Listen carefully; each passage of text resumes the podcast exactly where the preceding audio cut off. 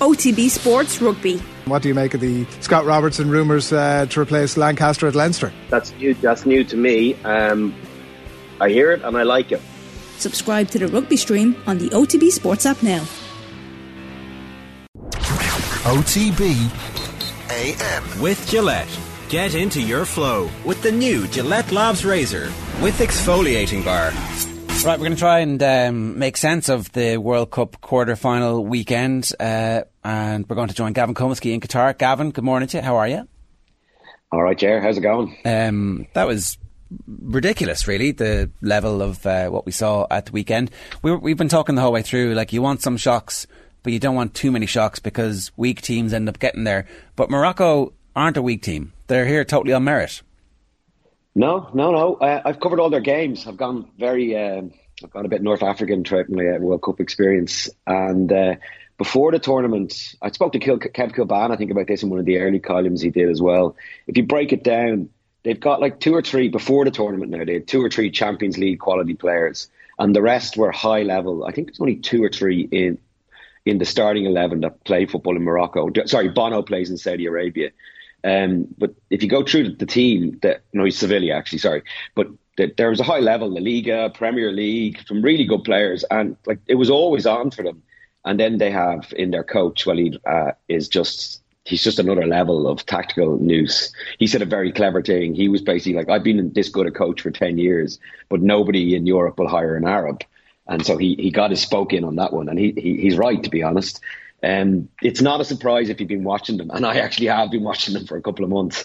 Um, and if you look like Amrabat uh, Doe has probably been the revelation of the tournament, either him or Ounahi. They've just like they've just taken apart every midfield, and they like what they did to Spain, how they held on, how they picked them apart, and dominated De Bruyne and Belgium. Like they really did. So yeah, it's a shock if you're coming in late to them, but um, if you've been keeping an eye on them even before and uh, while he came in as the coach in August, they were they'd gone they'd won twenty of twenty six matches under the Bosnian manager before that, and that was without Z- Ziyech coming back.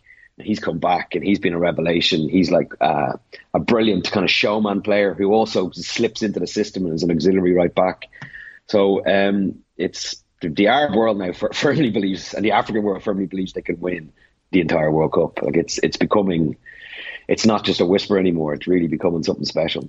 And uh, presumably, you're hearing this manifest itself in the stadium and around. There's been, you know, we, we'll obviously talk about everything else and, and the, the rest of the corruption that led us to the point where we're at the World Cup in Qatar. But um, presumably, they're the uh, adopted home team at this point. Yeah, um, there's Moroccans everywhere in the world. Morocco, the, the, parallels to Irish football in the early 90s are, are enormous, except they've 40 million people and they've about 10 million expats. I'm talking first generation expats around the world. So they're in the Middle East, in the entire region. I couldn't believe it after the Spain game when I was walking through the souk on the way home. I got off early. I got off the, the metro early just to walk through it all. And it was it was Moroccan families so like they're from the region. They were driving home the next morning. You know, they came and did a like it, it wasn't uh, people. Obviously, thousands have come from Morocco, but all over the Middle East there's Moroccans of all different classes and uh, educated, uneducated, all over here working because they can slip and slide into it. And it, it's evident throughout the world that the support for them is enormous. I think the only Arab country or only African country that hasn't really got in behind them is Algeria, the neighbours. But like just try and imagine in like 1990, no, 94. Imagine in 94 if Ireland had a team that was not at the end of its kind of cycle. There wasn't a bunch of old guys. That was at their absolute peak. Um, and we're in America.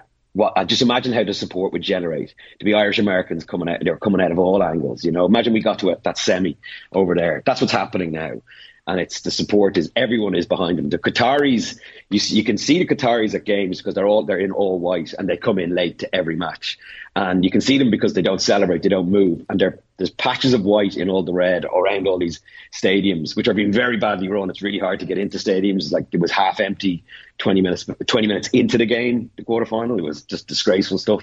But you can see the the, the local Qataris because the Moroccans are just bouncing. I mean, I'm talking like children uh, grown men, grannies, they're all just up and down singing, dancing, and the Qataris just sitting there, like as is their tradition, not to show too much emotion in public. And so you can see all of that, but they're there. They're coming out in massive numbers, where they haven't come out in massive numbers since Qatar's like nightmare opening match. But they're they were fa- they're fascinated with Argentina. They're fascinated with Brazil and they're really, really taken. Like the Arab world is completely locked into this. I know a lot of Moroccans around the world and who have no interest in football, and they're really tuned in now. It's it's pretty special stuff.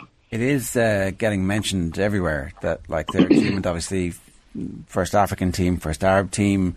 Like it's coming up in the NFL commentaries last night. Where oh, what about yeah. that story about Morocco? It's kind of it is this kind of uh, crossover that's pulling the whole world in. Um, so, uh, like at this stage, we obviously hope that they manage to continue with the level of performance, but like there's no sign of them falling over. Yeah, the only thing I will note though is the team are falling apart a little bit. Um, the West Ham centre back, he's injured, Naid uh, Aguerd, um, who's been injured a lot for West Ham, so you haven't seen him. He's absolutely world class. And the captain, the other centre back, Romain Saïss, he got carried off now with a torn hamstring. So the kind of the, now Amrabat is the heart of the team. Um, I was actually sitting watching. We watched it again last night, and I was sitting beside Kev Kilbane, and he was like, there was just moments in the play. He was like, forget about the game, just watch him now. He just plugs holes. It's very Roy Keanish, and I think Liverpool are looking at him to sign him he just and I know the manager um, went last summer. He went for a random weekend over to over to Florence, went and spent some time in the Fiorentina training camp to tell him that he's a Champions League midfielder. To tell him if he does a couple of A, B, and C, he'll be either in the Premier League or at a Barcelona or at something in the next couple of months, and he'll be the absolute jet. He'll be the absolute key man in the Moroccan team. And he said all of this after the Croatia game and he's just gotten better and better and better. He's probably in the media, the the post match and the pre match Moroccan media is brilliant. If you can link into it or see it or get it, it's it's it's unbelievable stuff because uh, the coach is brilliant. He's so clever and so smart, but also the fact that the journalists do they, they kind of lose the run of themselves a little bit where some of them are getting up going I've no question I just want to tell you that you are I love you and uh, the whole country is behind you and there's a lot of this like uh, crying as, as they ask a question at the end they go is there they, they give a big speech and they go, "Is there any injury updates or anything else going on?" But it's um, yeah, everything everything around them is same as Argentina now. Everything around them is a massive event because their people are here. Their people are here in the tens of thousands, and how we have France Morocco. Well, the most interesting thing is Hakimi against Mbappe, two best friends, two Paris Saint Germain players, which also means the Qataris have skin in the game, so they're fascinated by it. But Al Bayt Stadium is out in the middle of the desert um, it's going to be really difficult to get. A lot of Moroccans are trying to come to games and just kind of get in without tickets. They're being accused of it. I think a lot of them are coming with tickets and they're coming in such vast numbers. There's no metro out there. It's already been a major problem at the Al Thumama Stadium outside. There was a couple of near near really scary moments about near crushes. And I'd be really worried about the France. There won't be that many French people here. There's not that many European, except for the English who are now gone. Um, but the Al Bayt Stadium is extremely difficult to get to. Um, they have no experience of how to run major tournaments, and it could be a really worry for how they can act because there's, there's there is tens and tens of thousands of Moroccans who are trying to get tickets on the black market, uh, even though the prices are off the charts. But getting to that stadium is going to be a real test of how this tournament's legacy will be remembered. You're even seeing images, Gavin, like I saw on the TV at half time, I think, of the match, like fans being shown, excuse me, coming in like, you know, 20, 25 minutes into the match. Now, thankfully, the they managed to get in in time to see the Moroccan goal, but that just is fairly bonkers that that can happen at a World Cup. My interpretation of it is, and from talking to people before the, the match and outside and afterwards, and Moroccans and Moroccan families and um, who came, is there was a there's such a fear here that they don't have a repeat of the Wembley or the Stade de France experience for the Euros final or the Champions League final. That when they and a lot of the police are, are not from here, they've, they've been brought in uh, and they've been trained like uh, all the staffs and all the people here, they've been trained within an inch of their lives about how to do things. So caution is comes first. So when there's a swell of a crowd, they've closed the gates and they've stopped people, and then they try to trickle them in because they, they, literally just don't know how to run. Uh, World Cups because it's an extremely difficult thing to do. And if you don't have experience of massive major events in your country, like Dublin would never ha- be able to do this with eight stadiums. We can, we can barely do Croke Park and the Aviva Stadium on the same day. I think I think it's only happened a couple of times, and it's not a good idea, you know. So when they when they come in, they stop them, and they so the people are getting really desperate. They're like a you can't get an Uber anywhere near. There was no metro to the to the stadium that Morocco played most of their games in, so you have to walk eight kilometers south from the city. I really wish I was talking about football here, by the way, but you're sitting in at a World Cup quarterfinal, going, where's the other 20,000 people? Knowing that there's 100,000 Moroccans up the road, you know? And uh, even still, the, the atmosphere of Moroccan and Argentinian games is something is just incredible. It's something that'll stay with me to the end of my days. I never thought I could see bigger than some of the experiences I've had in Croke Park and other Ireland football matches over the years. But what I've seen with the Argentinian fans in Lusail and Moroccans just everywhere in the city is it's really made it saved the World Cup. It's made it. It's kind of overshadowed all the shameful stuff that's been done by FIFA and the Supreme Committee. It's um, it also it means that you're you know you're at the you're you're at the, the, the a World Cup. You know what I mean? You really do feel like it's the, the games are unbelievably brilliant. But um, yeah, and there's there's a whole Irish story element when you look at the Moroccans. If you're here, you just see the, the granular thing and what what the FAI could have done in the 90s and what we didn't do. Like the way the Moroccans have gone in and scouted in Europe, second, third generation players. Ziyech is a great one. Like he's uh, there, he's their Zidane. He's the Zidane that Algeria should have had, if you know what I mean. Um, like he was Dutch. He got in the Dutch squad when he was about 22, 23. And then somebody, a scout or an agent or somebody from Morocco got to him and said, You've grown up in Holland your entire life, but they've always treated you like a Moroccan. So why would you let the Dutch now treat you like a Dutch player because you're about to sign for Ajax? And so he flipped and became and went to Morocco. And Van Basten was his one of his early coaches. Said he was stupid, and he turned around. His quote in response to Van Basten was, "Yes, uh, Marco Van Basten was a great player, but not a very good manager." I mean, it is an incredible story, and I think uh, they're definitely winning friends and influencing people for sure. Um, we should talk about the the Argentina game. Um, yeah, like the whole thing is. Uh, I mean, it's a. It, there will be documentaries made about the game itself. Like the, um, we, we'll talk about the football in a moment, but this is the game that Grant Wahl falls ill at. Yeah. Um, I don't think we we all kind of came together. A lot of English and Irish journalists and a bunch of Canadians were there last night. We kind of came together to decompress the whole experience because, um, like, it's something. For, I have to say it is for two reasons. It's it's it's an occasion and an event in that massive World Cup final stadium in the brand new city in Lusail. Argentina Netherlands is something that none of us will ever forget, simply because Grant died in front of a good few uh, Irish reporters' eyes. I was a couple of rows down, um, and the whole exp- the whole the traumatic experience of what was happening as the penalty shootout was starting.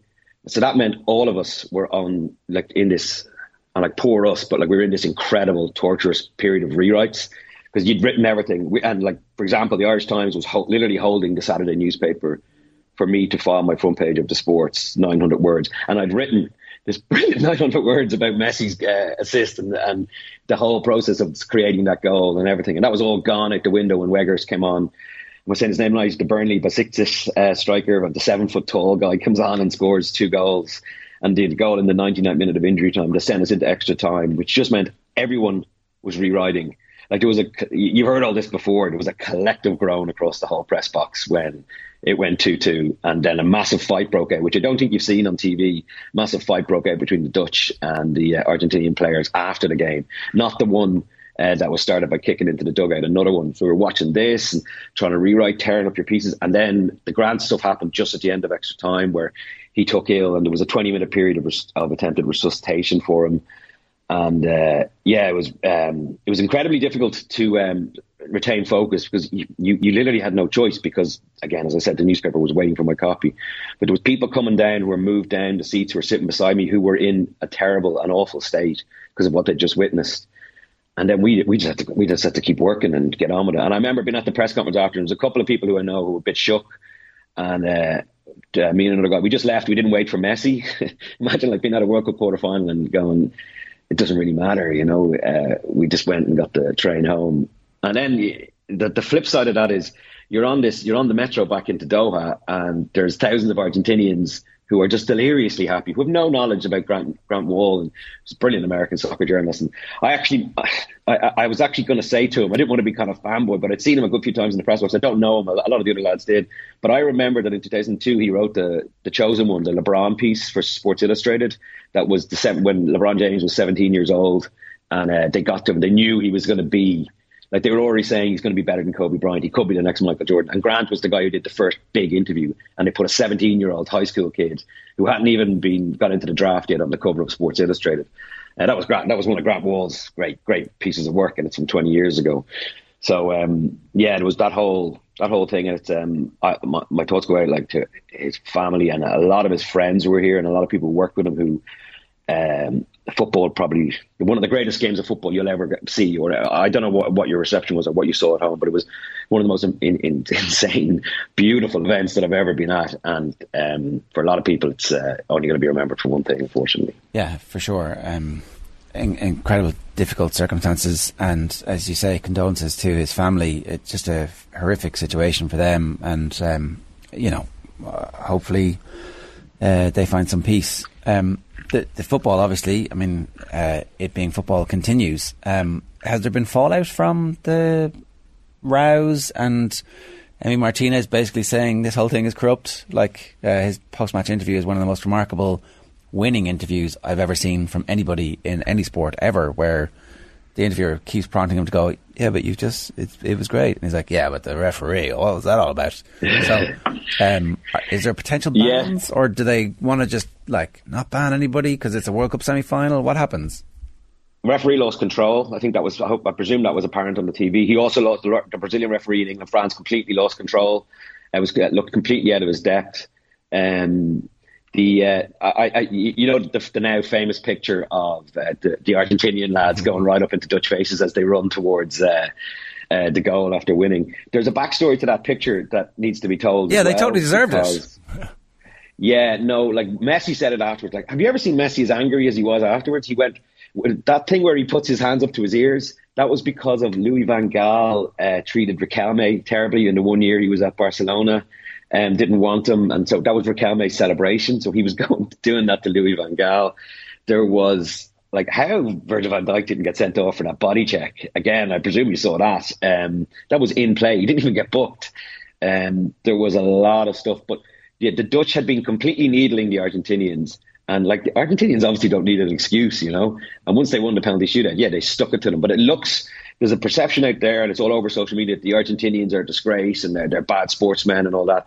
Everyone was at it. It was uh, it was chaos, and the referees not allowed show red cards. I'm I don't know with certainty, obviously, but my opinion is that the referees just not allowed show red cards at this tournament, and so it, it should have been there should have been it, it, could have been controlled and calmed down by a couple of cards. Also, Messi's blessed that he didn't get a second yellow, um, which would have been a nightmare. So there's something in that, but uh, I think it being FIFA and it being a World Cup semi final, I think they'll just creep past this and let's just get to the semis. And again, no, no, no red cards in the semis. Let's just get get ourselves into the final. A lot of people, I'd say, who work in FIFA just want to get the hell out of here as well because um, it's the best football tournament. Probably the best World Cup ever. It's certainly the best World Cup I can ever remember. '86, I was only a kid, so but '86 had such an impact on a lot of people my age, and I presume you as well, Jared. But uh, this is just it's been phenomenal. But off the pitch, if you get off the beaten track and you, you don't stick on the, the FIFA buses and you don't go out to their their big media centre that has beautiful food and beautiful. do you know what the media centre's like here? It's in the big Qatar National Library. It's like as if Google took over all the media houses in Ireland. And it, it's like a, it's basically like one big giant Google office where you could sleep there, you can do your laundry there. There's a medical center, there's everything. But if you leave that and get a few Ubers, talk to the Ubers, which are very cheap, obviously, for, because of the petrol. Uh, and if you walk to stadiums, if you go to the worker estates where they live, I'm, I'm, writing a piece that's probably going to be published the Monday after the tournament, just about everything else I've seen outside of the tournament, and it's it's vast. And uh, for all the magnificence we're watching and the brilliance, and there's so many things we haven't even talked about here, uh, like the Argentinian fans just going to war with the FIFA the blaring of the music and these fake bands at halftime and everything. The Argentinian fans who are here in their droves and they found ways of, of affording it and they, they've taken over a little town which I have to go down and see. It's kind of like looks like the old Ballymun flats and they're all in there and they're in there every day partying. It's, it's an all workers village. So there's so there's just so many other things happening off the pitch, and the treatment of hotel staff, the treatment of FIFA workers who might get a day off, working 10, 12 hour days, made stand up, no breaks for so much hotel staff. Like we think we're working hard, and then you look at them, and like we get to go home, we're well paid, we get to go home for Christmas, we're going to get breaks after this. They just go pour into another job. Like it's the, the cruelty. Miguel Delaney wrote a piece in the Independent, the London Independent, which had sent people towards where he compared it to what it must have been like for Europeans visiting the deep south of America in the 1860s, and he's not exaggerating.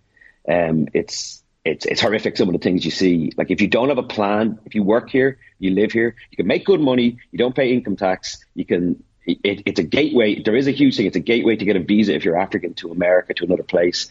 But um, if you don't have a plan when you get here, or if you come here as a, in a refugee status, I met an Afghanistani taxi man last night.